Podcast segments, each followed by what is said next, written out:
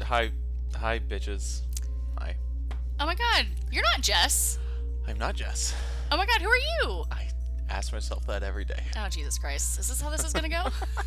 No, I am your loving husband, Zach, that you have mentioned several times. In only the most loving of ways. Only the most ever loving ways that never make me regret marriage. No, I'm sure sure that never happens. Never. Not not even one time. No, once. Um, if you're unaware of what you clicked on, uh, you're listening to Hot for Justice podcast. Jess is currently on maternity leave. Um, and you might have just heard my dog growling. Um, that's problematic, but it's Nah. neither here nor there. That's just how Um, it's gonna be. and if you're listening to this episode, that means that we have deleted the one that was was playing earlier today. And if you listen to that, I am so sorry. That was a literal shit show. It it happens. I mean, you know, you guys are still figuring things out. It's not like you guys are, you know, entirely professionals at this yet. So uh, this probably means nothing to like almost everybody that's listening. But so we recorded remotely like we did the last time where we recorded our three previous episodes and nothing was going right. Jess's GarageBand broke and that's where we record and edit our you know audio on. And so she was recording using a different system and apparently it just didn't mesh well with GarageBand. Um somebody said that it was it sounded like she got eaten by a computer. Eaten by a computer. That actually kind of makes sense. It sounds like she was talking Yeah, from with. um, I'm gonna pull up the actual text message because it made me giggle. it sounded like she was from within the Matrix. it was it was rough. Uh, yeah, Jackson texted me earlier and said, It sounds like Jess got sucked into the computer and you're just communing with her. Honestly, kind of how it is. Yeah, so she entered the Matrix, um, and that's why she's on maternity leave now. And, She's gonna give birth within the Matrix. God, that gets fucked. Actually, I, don't, I haven't even seen the Matrix. I shouldn't make shitty references. you just watched the Terminator for the first time, so I don't want to hear it. I know. We're not talking about that either until the next week's screen recap. A. Oh man, we're dropping teasers now. We are dropping teasers. Um. Anyways, so yeah, I have Zach with me because uh, Jess is very thick with child, and she's honestly just over it, and I don't blame her. So I have my last minute stand-in husband to save the day. That's me, and it's convenient because we we live together. So Since when? since I was hoping you wouldn't find out, but Great. Anyways, um, do you want to tell everyone a little about yourself other than the fact that we're married and shit? uh, gosh, I am 27. I'm male. Um, 5'10 on a good day. Yeah, can I get your like ASL? I enjoy long walks on the beach at sunset. How come you don't take me to the beach at sunset? It's my way of getting away from you. That's my long walk on the beach. Excellent. Go on. Um, and you know, I'm just I'm an I'm an old soul, really, if you think about it. You're just an old man, but that's neither Not- here nor not there. really though. But I'm just trying to think what other generic things I can come up with. Oh, okay. I think that's it. Yeah. Perfect. Um. Dude, I'm a giant nerd at heart, so this is gonna be fun. yes. Anyway, so yeah, we were listening Hot for, for Hot for Justice, and um, this is what the next two weeks are gonna look like for me. No Jess and all shenanigans. So, um, I'm gonna go ahead and read the case that I had originally read on the episode that was already recorded. Uh, that was fucked up because if you listen to it, it probably sounded like actual ass. It didn't. Yeah, no, I did. I, I tried to listen to it. I got about two minutes in. Yeah, same. I just no. But let's dive into this. Yeah, let's jump into this bitch. Um, so I basically ripped most of what I'm going to be talking about from Reddit and also the Charlie Project. Um, are you familiar with what the Charlie Project is? I'm actually not. no. Okay, so are you familiar with the Joe, the Doe Network? No, So the Doe Network is like unidentified bodies, like John and Jane Doe's, this makes sense. and it's like a compilation of like shit about you know their circumstance and how they were discovered or whatever and they get a lot of like funding to find out who these people are and so that their families can have That's peace. cool. yeah it's very cool so the charlie project, project is kind of like that but it's identified children Okay, that's depressing. right but it's just like but they don't it's like unsolved murders Yeah. and disappearances of children That makes sense. right so i got my information from again reddit and the charlie project Okay. Um the reddit user are they called redditors is that the thing is Yeah, that what they're called I I don't know if they've actually had an official meeting on what call themselves, but Reddit users or redditors or whatever. Um, it was written by an individual whose username is Persimmon Pluot. Persis- Persimmon Plout. oh, Fruit guy. Fruity. What a fruity. Well, I mean, you don't know if it's a guy. It's 2019. Come on, man. Fruit individual. What a what a fruity motherfucker. They just like the fruits. Yes, they do. So, um, this is the mysterious disappearance of the Solomon family. So, October 12th, 1982, a family of four disappeared without a trace from their Lassen Street home in Northridge, California. None of the family members have been seen since. We're going to rewind a little bit, uh, 10 years prior to 1972, uh, where the patriarch of the family, Saul Solomon, moved his family from the Israel to the U.S. Did I say the Israel? Jesus Christ. This is going well already. It's they know what you meant. Yes, the Israel. Don't get it confused with any knockoff Israels. Not up in here. No, not today, Satan. Not today. Uh, they ended up settling in Northridge, where Saul was a small business owner and his wife Elaine was a stay-at-home mother to their two to their two children, Michelle and Mitchell. That's just cruel. And is that so shitty? I- Michelle and Mitchell. It's like they didn't even try. They No. just came up with one name and they're like, you know, what, screw it. Like, if we get a boy, it's gonna be Mitchell. If we get a girl, it's gonna be Michelle. And then So this is a really funny story. Um, for those of you who don't know, Zach and I both used to work at the same elementary and middle school for many moons, and there was this one family. The two sons were named Jonathan and Nathan. Bear with me, don't dox them. They're also minors, so I don't want to like give their full names. Okay. Well, I- I saw your like eyes light up and you got real excited because you knew who I was talking about. But one of my our other former coworkers, the younger kid was named Jonathan, the older one was Nathan. And Jonathan was being a little turd. And my coworker looks at him, he's like, you know what? Your parents were so unoriginal in naming you. They liked your brother's name so much they just put Joe in front of it. whoa. And it wrecked this ten year old. Yeah. He's finally building his confidence up and just checked hard his identity as a person. yeah. So um, that's a story about uh, how someone who we'll talk about off air ruined a child's life for a brief couple of weeks. Nah, I say ruined. I say built character. and there's a reason I'm not thick with child. Anyways, so uh, Michelle and Mitchell, the two children. Michelle and Mitchell. Uh, so Saul's business, he uh, owned a fire extinguisher repair and refill shop, and he had four employees. First of all, I didn't know that was a fucking thing. I, I thought you just like bought new fire extinguishers. I didn't know like they could be refilled or like repaired. What, what year was this again? Uh, 82. I mean, the '80s were a hell of a decade. So, it, it, I mean, now we, I, I, don't even know who, who has a fire extinguisher in their house. Probably everybody should. I can guarantee we don't, and we're probably ill, ill prepared for disaster.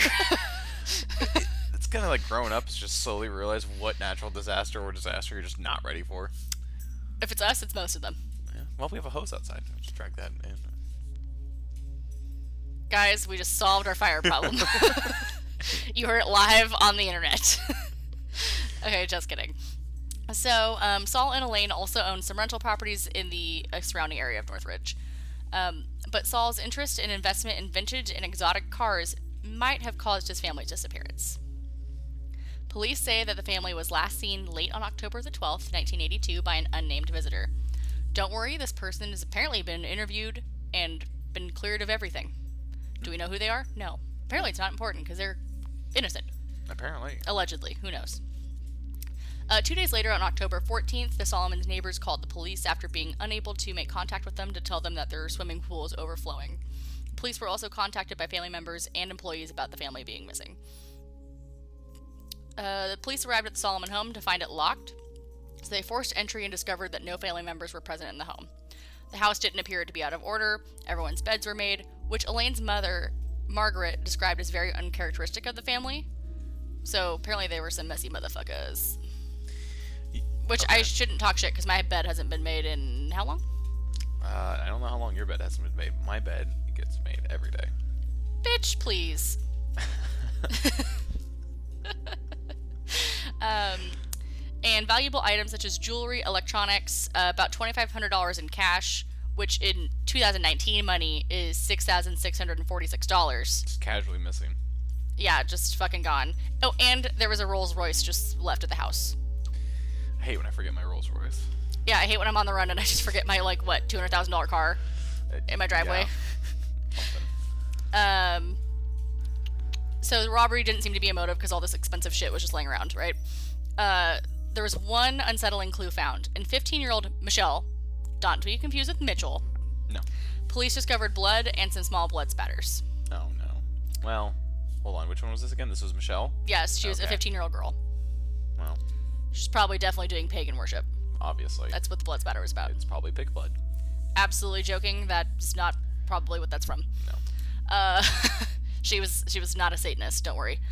Uh, but the bedroom nor the rest of the house shows did not show signs of a struggle. So no one knows where the blood came from. As far as I know, no one knows who the blood belongs to. Yeah, I was gonna say, did they get that tested? Because like 15's a, a, a very well obvious time in a woman's life where blood could just be places. Did you just mansplain a period to me? Why is it mansplaining? Why isn't it just talking about a period? We're not doing this right now. um,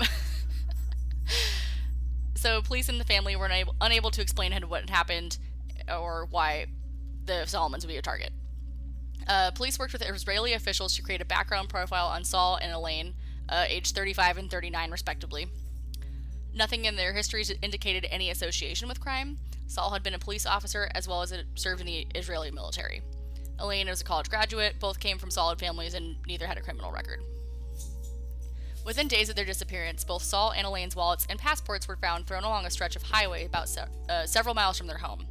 The children's passports may or may not also have been found, but there's been conflicting reports, so who knows? Oh, back to back to the blood the blood thing and who whose whose blood was it? It was 1982. DNA shit was like not that good, and also like they wouldn't have known how to like properly, probably wouldn't have known how to like properly collect and like save it. Probably not. Yeah, I mean, they probably grabbed everything with their bare hands too. yeah, they probably like licked everything also. Is that what they did? Is Yeah, that's that's how you. they need to become one with this crime scene? Though. Take Yes. the next lick. That's how the best cops do it, man. Um, so yeah, the passports were thrown in, on the highway. Rumors began circulating that Saul was involved with the in- Israeli mafia, a group that operated out of the LA area. Family members denied these allegations and pleaded for uh, the family safe return. A fifty thousand dollar reward was offered by the family, and was a, which was a sizable amount in 1982. Um, I didn't do math on this one, and I probably should have, but I believe it's roughly around like $120,000 in today's money. That's pretty fat reward, Yeah, it's a solid amount. totally. Uh, police revealed to the media that they were familiar with Saul Solomon prior to the family's disappearance, but they declined to elaborate, stating he wasn't known under the suspicion of criminal activities. What does that mean? I have the slightest idea. It's fine. Nobody knows. it's more mysterious. Right. Uh, police also publicly voiced their questions about how Solomon was able to afford some of the things in his life based on income from uh, his property and his business. Still, by all accounts, they were just hardworking, good people. Uh, they were loved by their family and friends, many of whom were part of a tight knit Jewish community, and they who they socialized and worship with frequently. So finally, police received a lead that Saul had had a fight with a business associate on the afternoon of October the 12th, the day of the disappearance.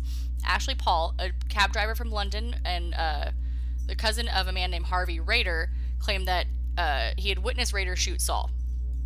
Hardy Raver, Hardy Rader, was a British man residing in the LA area who owned a specialty vintage car and restoration business. And Saul had met him because he was a car enthusiast. It was discovered that Saul had loaned or invested over $20,000, which is about $52,000 in today's money, in Rader's well respected shop, and that Saul was angry about the details of the venture. Um, on the day in question, the two men attended a car show in the afternoon and then uh, had an argument over the money. Saul was apparently upset enough to mention this to at least one other person. Okay. Uh, police then started focusing their attention in on Rader. He was questioned but denied any knowledge of what had happened to the family. Nonetheless, police moved forward with their investigation and were able to piece together a timeline including the fight and subsequent threats made against Saul by Rader and a male associated of his. According to their suspicions, or adding to their suspicions, was the fact that Rader had previously be, previously been tied to another disappearance but was never charged with any crimes. Um, Paul said that he and Rader had buried Saul and the other family members in the desert near Acton. This is where their personal belongings were discovered after their disappearance. Paul said that Rader and Saul had had an argument concerning Saul's investment. The other family members were murdered as well, since they knew Saul was with Rader the day that he was reportedly killed. So basically, the family had to go because they knew too much. Uh, Paul demanded immunity in exchange for his testimony from prosecutors. Authorities believed that Paul was more involved in the crimes after his request was granted, so they made him take a polygraph test. Investigators announced that Paul had failed the test and he was charged as an accessory in the murders and, revo- and his immunity was revoked.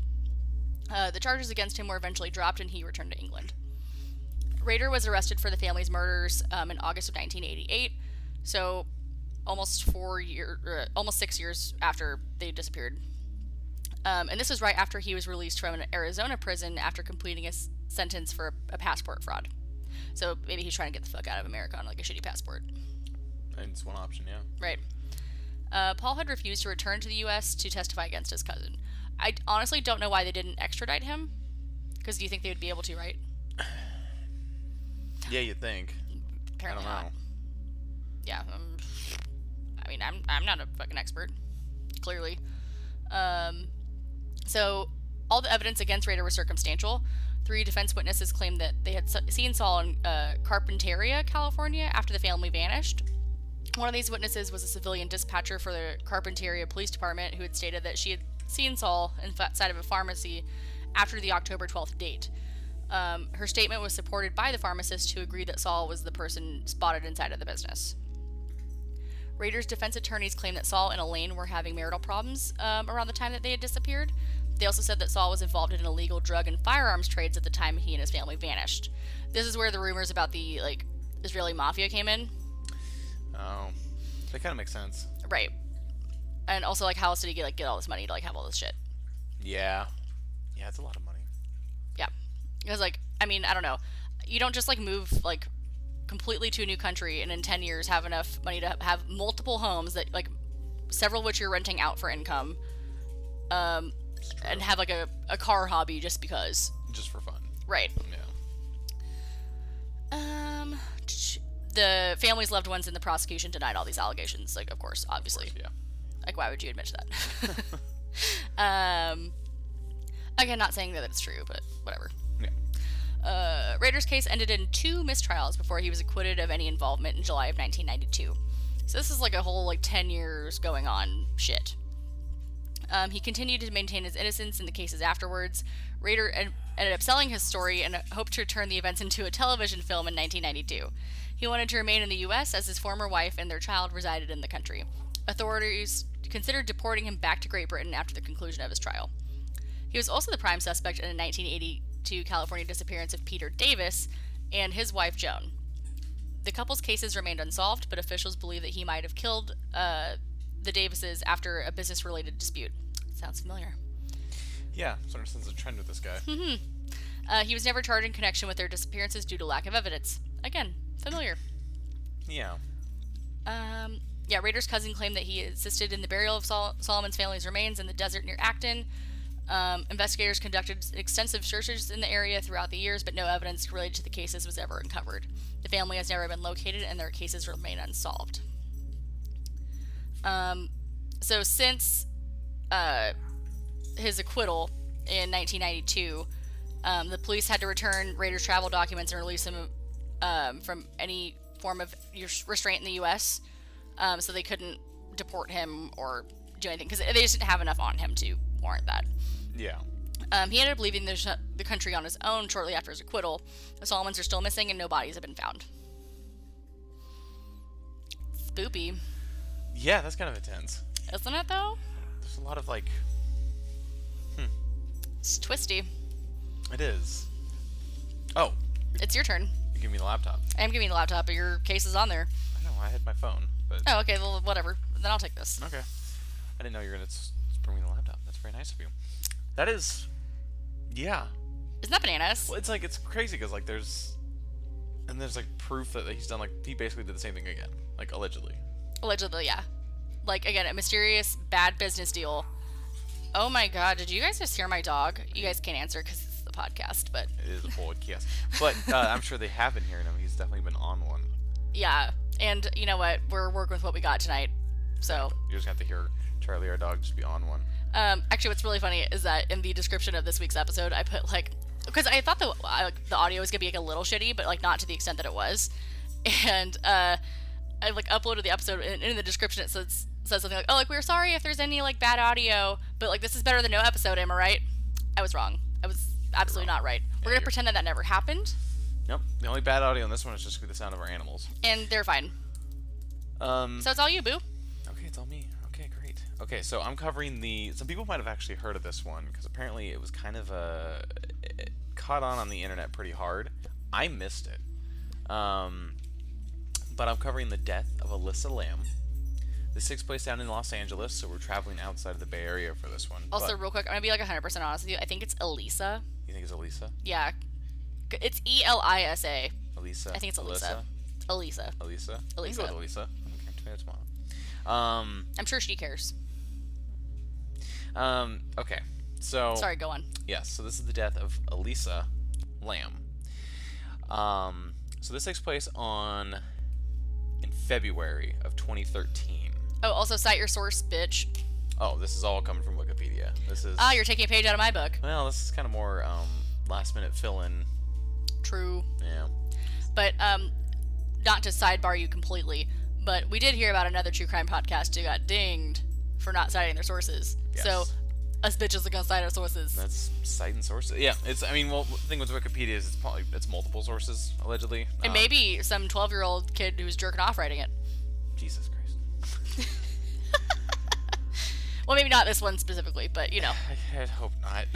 you know, it sounded better in my head before it came out. As with most things I say, let's be 100% honest. Some dumb shit comes out of this mouth hole. The body of Elisa Lam, a Canadian student at the University of British Columbia in Vancouver, was recovered from a water tank atop the Cecil Hotel. Cecil? Cecile? Cecil. Cecil? Ce- Cecil? Cecil. that hotel in downtown Los Angeles on February 19th. She had been reported missing at the beginning of the month. Maintenance workers at the hotel discovered the body when investigating guest complaints of problems with the water supply. Ew. Yeah. Her disappearance had been widely reported. Interest had increased five days prior to her body's discovery when the Los Angeles Police Department released video of the last time she was known to have been seen. Um, on the day of her disappearance by an elevator security camera. In the footage, Lam is seen exiting and re entering the elevator, talking and gesturing in the hallway outside, and sometimes seeming, seeming to hide within the elevator which itself appears to be malfunctioning. This video went viral on the internet, with many viewers reporting that they found it unsettling. Explanations ranged from claims of paranormal involvement, to bipolar disorder, from which Lam had suffered. So, real quick, this reminds me a lot of a case that happened, I think, two years ago or last year, um, of Kenneka Jenkins. Do you, uh, did you ever hear that? It was two years ago.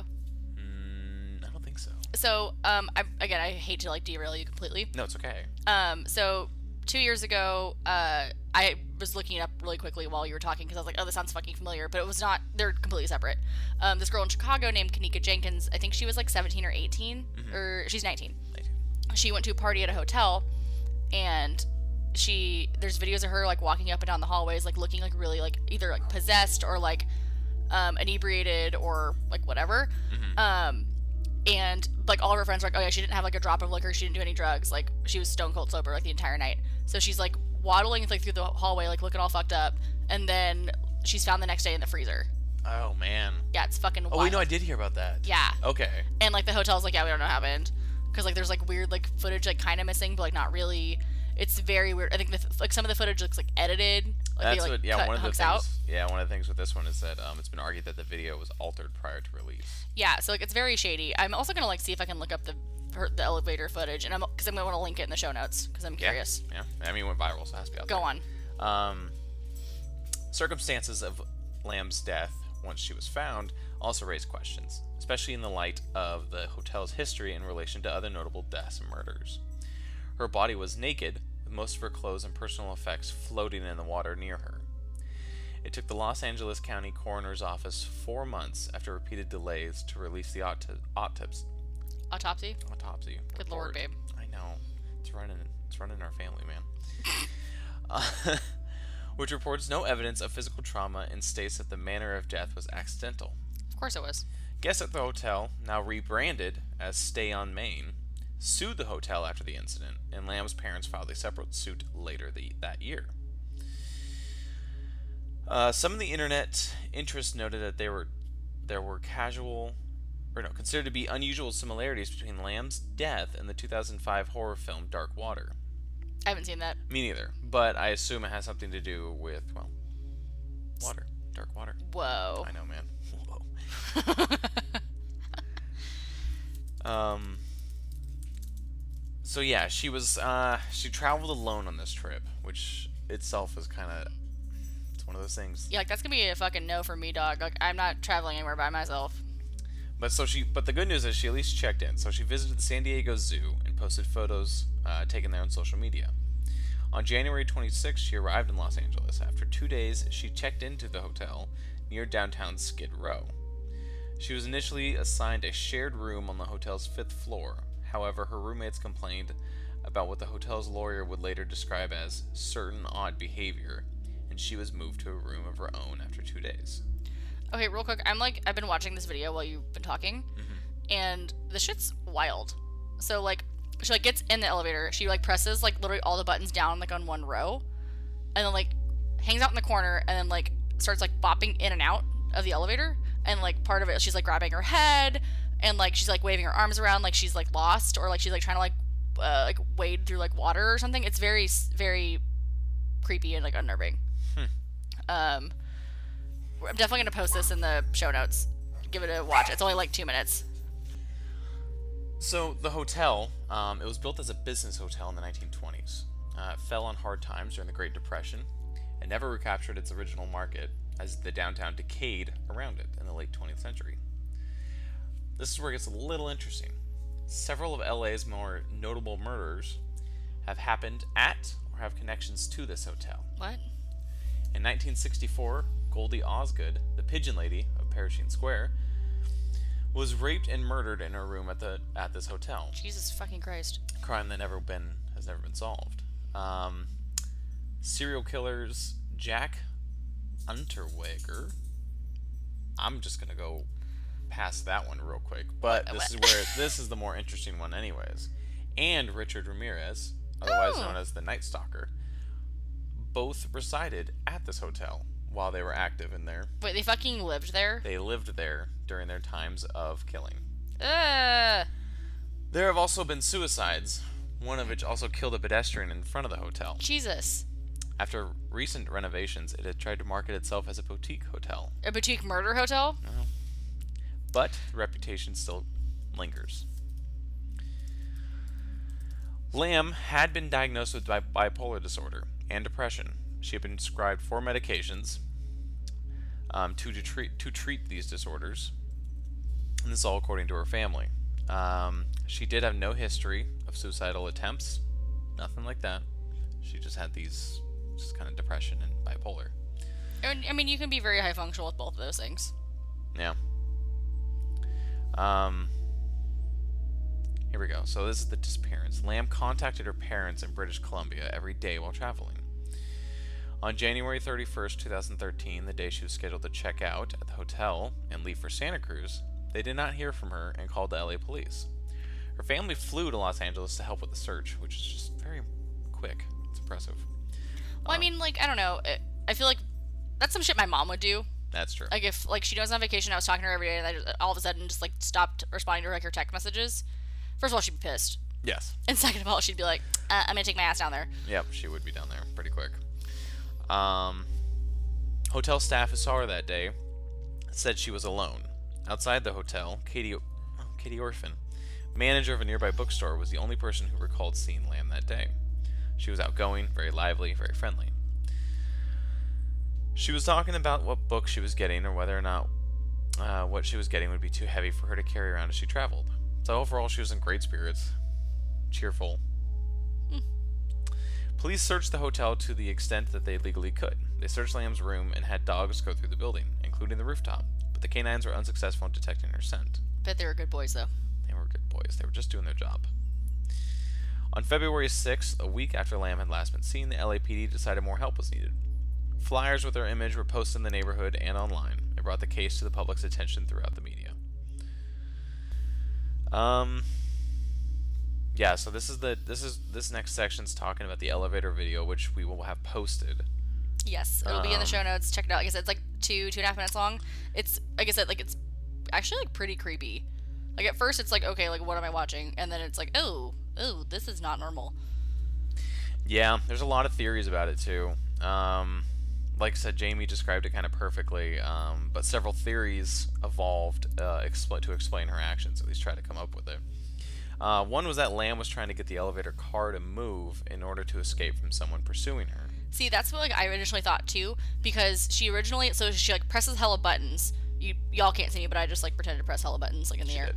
Um, and then she like kind of like cowers in the corner, and then like stays there, and then she like you can tell she's like what the fuck, and then came.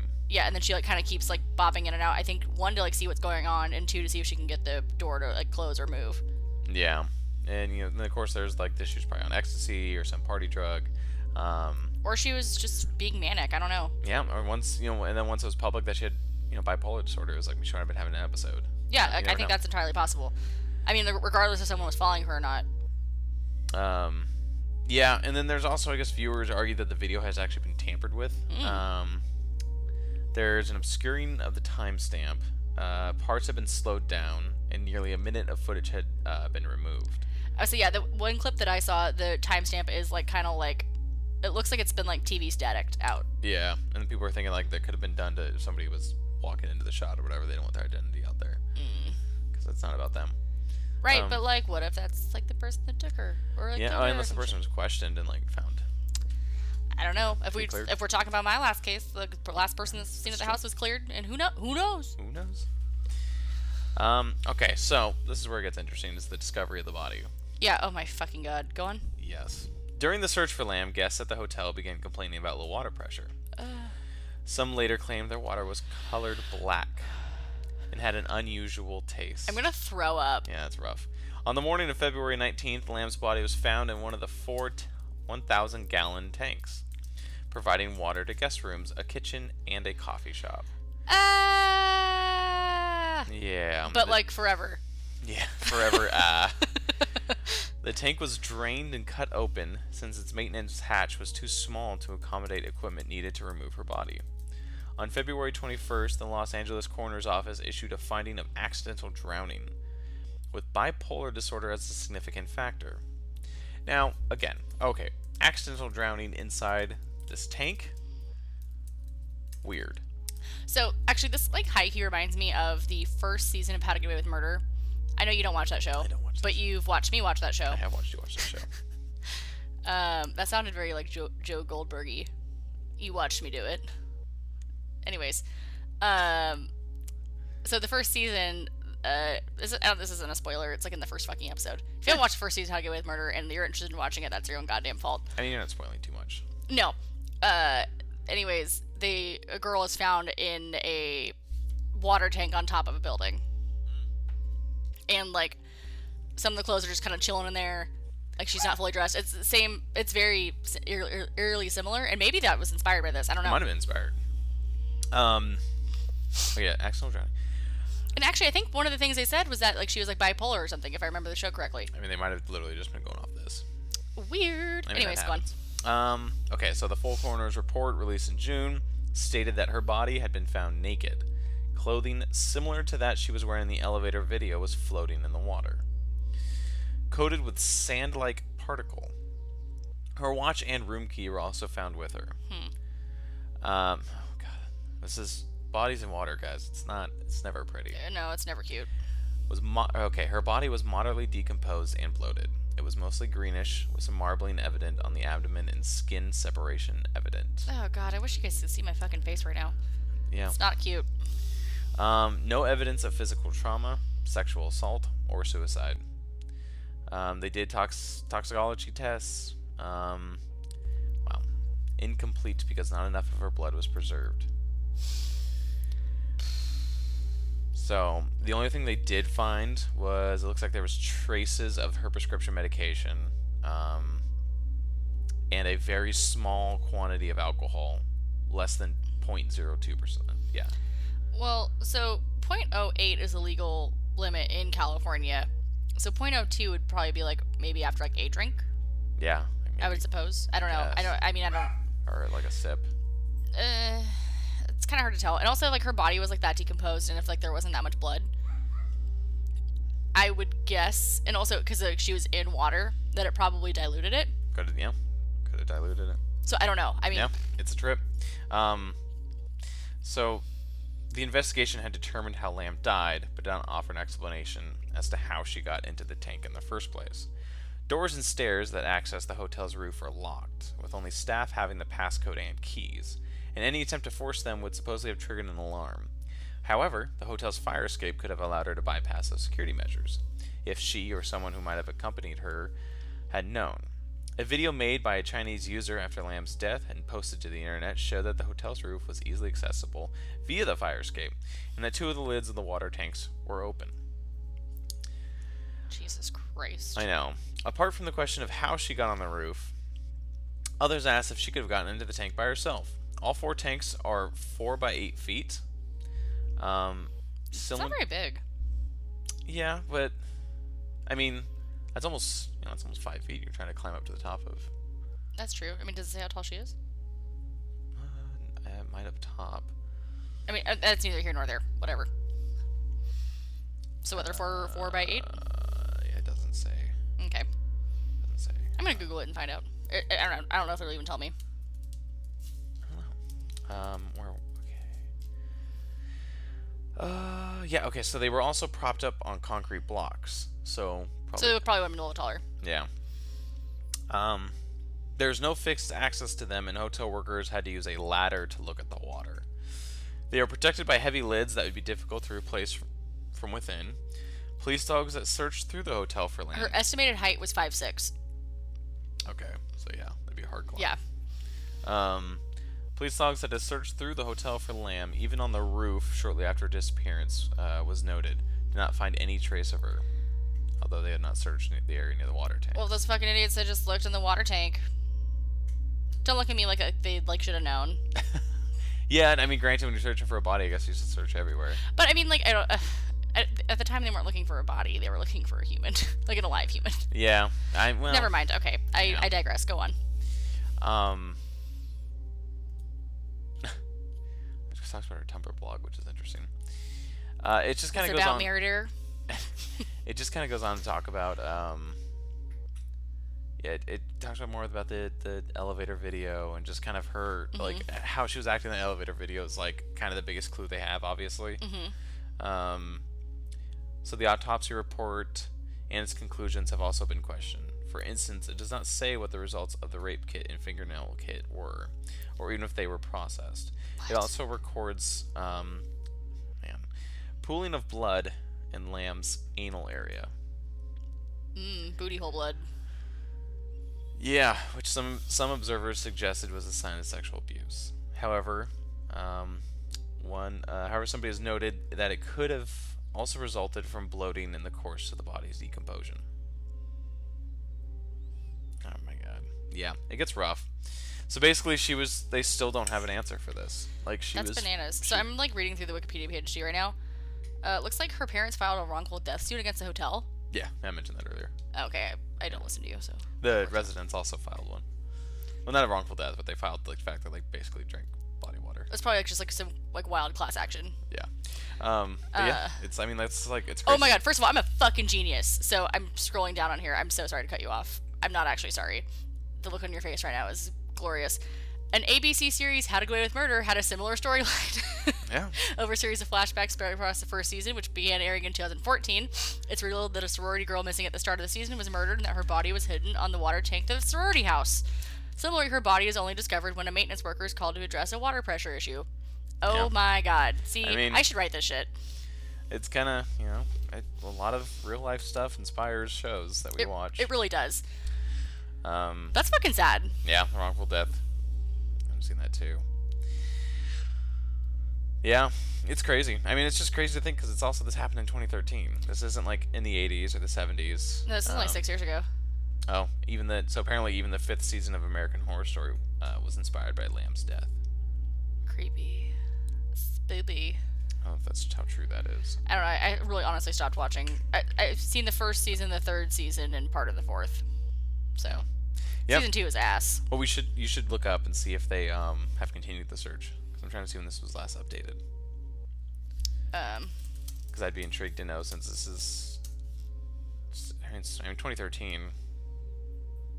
um, ba, ba, ba, ba, ba, ba.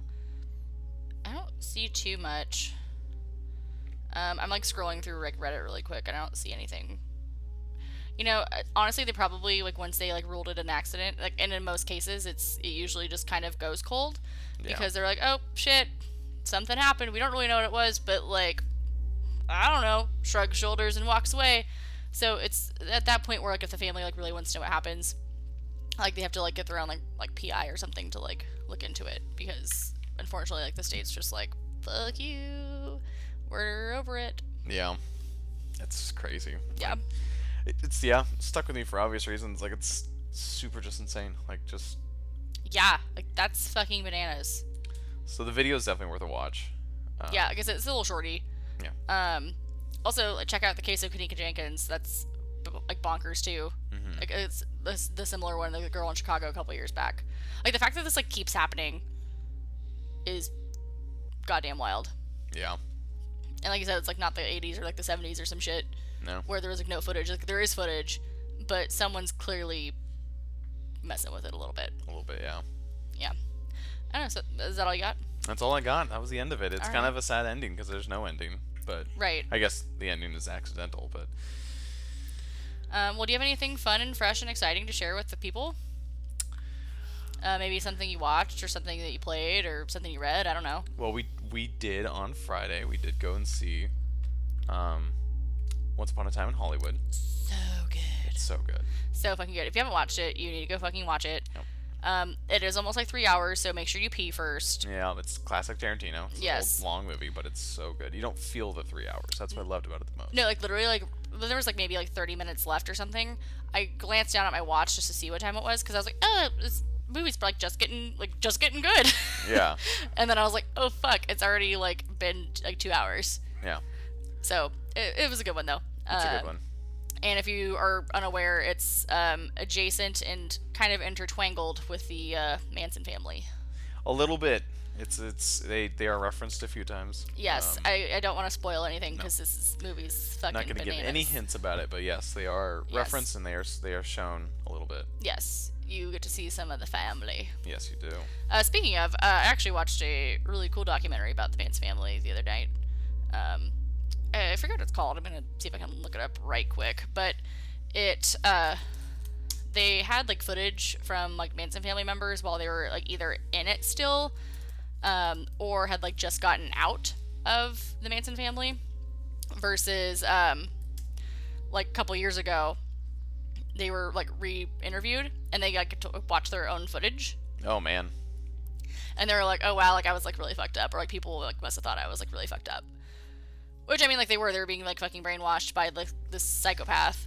Yeah, I mean they were kind of fucked up. Yeah, um, it's called uh, "Inside the Manson Cult: The Lost Tapes." Um, it was very good. Highly recommend. I think it's only a couple hours long. Which isn't terrible. No, especially for like all the content. Like it's like I said, it's very fucking interesting. Um, but yeah, uh, do you have anything else you want to add, or No, um, you excited to do this again next week? I'm excited to do this again. I have a feeling I'll be I'll be stepping in a lot. Um, well, Jess always said that she's gonna take like two weeks ish off. Question mark. I mean, the good news is I can be called in anytime. Truly. Um, and then if you guys remember, uh, my buddy Jackson, he's gonna be coming on the show. Probably, I think, I think we'll have him on next week. Probably because he's coming over on Saturday to record, Yeah. and so then we we're gonna do a three-way review of the Terminator. Um, so watch that. Get your ass ready. Yes, watch the. I think the original. What did we we watched on Amazon? Yeah, we did watch on Amazon. It's part of the I think Prime. it's on. I think it's on Hulu too. Um, maybe we should watch the second one right before we record it. If you want to. Yeah, it's probably not a bad idea. I mean, the first movie and the second movie completely different vibes. That's fine. Okay. I mean, honestly, like this is for shits and gigs, anyways. Like, Jess wanted nothing to do with this joke that I made like three episodes back, and honestly, like, I'm I'm leaning into it. That's right. Um, yeah, and then if you guys like me enough, I might eventually have my own podcast. We'll see. Yeah. It's been in the Um, works. go. Um, do you want to plug your Twitter or like Instagram or anything? It's just Sacagawea 19. I think Sacagawea, the Native American folk hero, and then you added Z where the S is. Yes, just like that. And it's on my Twitter and my Instagram or all that. Yes, um, I'll link his profiles in the show notes as well if you want to give him a follow. But Yeah. Pat his ego a little. Well, Not that he needs it. Yeah, I actually can use all the love I can get right now. Hey, fuck you. You're the one that had a tweet go viral or whatever. Yeah, it was barely viral. I mean, it was included in like a Twitter moment, which then got it to be all You got like what, like six thousand likes on it or some stupid shit. something, you know. I don't know. It's it's framed in our living room. You can go look at it there. I would literally leave. All right. I would find a new spouse. Takes mental note on how to get Jamie out. Add it to the list. Anyways, um, that's all for now, folks. Bye bye. That's right. Bye.